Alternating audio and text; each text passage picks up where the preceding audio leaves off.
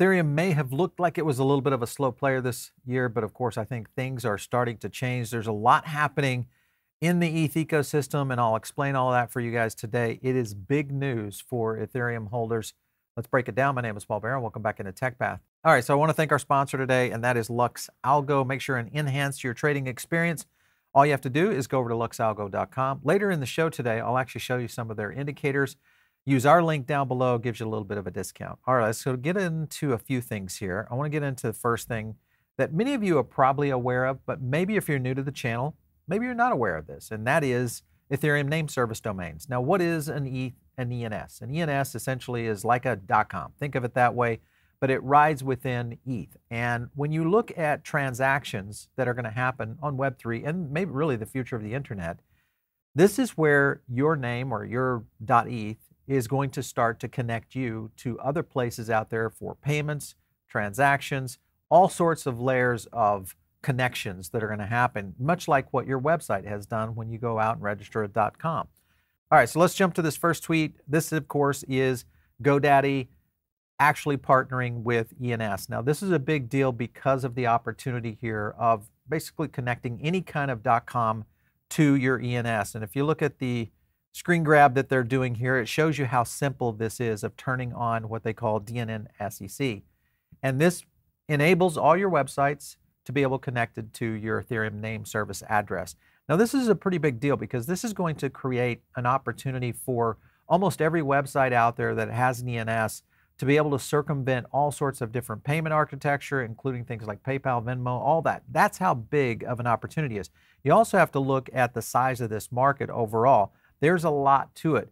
But here, of course, was a tweet on Vitalik talking about why this would be such a big deal. I'll show you something on the chart that's kind of interesting around the ENS token at the time in which he did this. This was back here on January 3rd. Part of the reason that ENS had not really taken off was because of the typical challenges that ETH has, and that, of course, is gas fees. ENS is super important. It needs to be affordable. So this was a post he did on January 3rd. But here on January 29th, let me kind of zoom in on that for you guys. The DAO was approving this essentially this gasless DNS SEC feature. So this is a feature that now allowed DNS domains to be used with and in ENS without incurring any transaction fees. That is huge.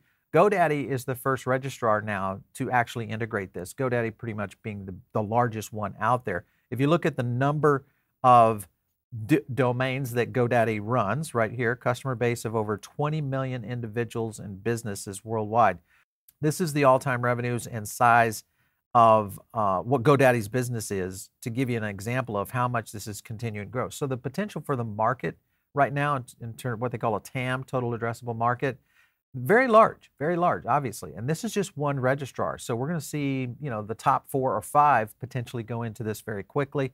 That is only going to continue to drive ENS naming services and other projects like them, I think, from a token standpoint and a use case standpoint into the moon. A couple other ones that you want to watch, of course, is a project we've reported on before here. This is Bonfida. Now, Bonfida is the Solana equivalent to ENS. Only one difference. With ENS, you're actually paying those on an annual fee every time you renew that. With Bonfida, it's a one time fee. So there are some benefits to that. And I think this is going to continue to see, and I think also between what we see with not only Ethereum, but also with Solana, just that alternative.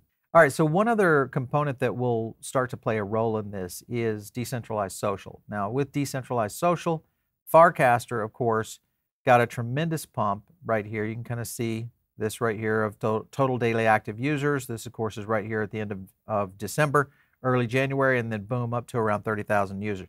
This is pretty big in the capacity of where decentralized social is going to be going. This is a protocol that will be used out there, much like Lens protocol. I think you've heard us probably talk about that quite a bit. This is a big deal because this is all part of the next generation web. Now, I want to go to a, a clip real quick to kind of give you an example of what technology advancement they made to cause that pump. Listen in.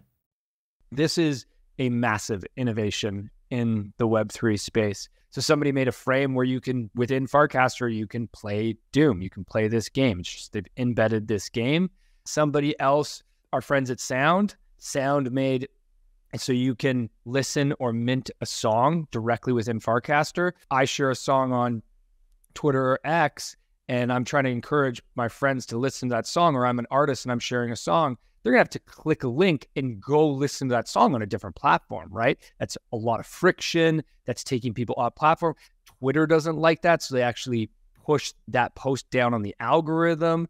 Now, oh, you can listen and mint that song directly within a frame. You want to buy cookies because you're following this this cookie brand. Well, you could instantly check out and buy the cookies. And if you're launching a new brand and you're going after on-chain users, you need to focus your go-to-market strategy to go to where the wallets are. Spend your time there where the wallets are because that's where your users not only they're there, they can engage in so many ways with your brand because of their wallet.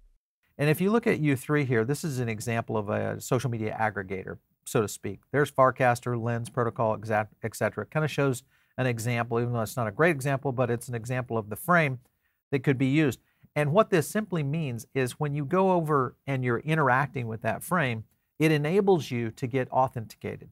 Authentication like this is going to help in loyalty, everything from you know content sharing, all sorts of different business and use cases that will start to change. I want to go to another clip here because this gets you into uh, the next thing, which is where Mark Zuckerberg was talking about where the future is going, and this was seven months ago. Listen in it was fine to like have these systems that people felt a little more locked into. But I think for the mature state of the ecosystem, I, I don't think that that's going to be where it goes. So I don't know, I'm pretty optimistic about this. And then if we can build threads on this, then you know maybe we can over time, um, you know, as the standards get more built out, it, it's possible that we can spread that to more of the stuff that we're doing. The first step was kind of getting interop to work between our different messaging systems. That basically has just meant completely rewriting Messenger and Instagram yeah. Direct from scratch. Other messaging. Yeah, well, I mean, the plan was always to start with with the um, the interop that between our services, but then and then to get to that. Um, hmm. But yeah, we're starting to experiment with that too. I actually think people will feel better about using our products if they know that they have the choice to leave. Hmm. Um, I think it really just gives you know creators, for example, the sense that okay, like I'm not it's I have a agency. Yeah. Yeah. Yeah. So in, in a way, that actually makes people feel more confident investing in a system if they know that they have freedom over how they hmm. they operate. He hit on a few things there that I think starts to get you in the mind of of Mark Zuckerberg of where he's going. And if you look at what's happening on Meta, the chart, I think everybody is starting to realize VR is here. It's a real thing, and now we're seeing the revenue opportunities of it, and it's only just beginning. But if you think about this, if in fact we see interoperability and the potential of Farcaster maybe going viral, if it does in fact go viral, it's very possible we could see Meta utilizing something like Ethereum for these kinds of transactions. And he talks a little bit about that. They, they want to build it for their own ecosystem. That's probably threads, most likely, but then also plugging into these interoperable platforms out there. So it's a very interesting thing. And of course, Farcaster is migrating from Ethereum uh, to Optimism Superchain uh, could be an opportunity there for you because if this does go viral, this is one to be watching as well. To kind of give you guys a little bit of a, head, a heads up on this, this is Farcaster. It's called FarDuckQuest, uh, but this is where you can claim your social so to so be it a social media handle. But remember, this is for one protocol. There's other ones out there like Lens Protocol, etc. So there is a difference between this and ENS. ENS is more of an overarching function from a Web 2 to Web 3 transition. This is the potential of where decentralized social media could be used. So it is something. There's a couple of ways you can do it on claiming your handle. You you will be able to do it either through Optimism or through ETH. So if you just click on that claim handle, it'll plug in and give you an opportunity to connect your wallet, and then you can go out and do that uh, of getting your handle. All right, a couple other things here I want to hit on right here. ETH Denver is happening later this month. So you can kind of see we're going to see a big amount of ENS PR and a lot of people that are going to really, I think, kind of zone in on this. So this is happening right here towards the end of February. So be on the on the look for ENS. ENS is one that we're continuing to watch. I'll jump to the charts here just to give you guys an example. This is where ENS, of course, it took its bump today because of this news with GoDaddy. So it's gone really from around, what was it, trading at around 17 to up to around 20. What are we, about 13, almost 14% up. Interesting point was back here, this was back here in the Vitalik bump, so to speak.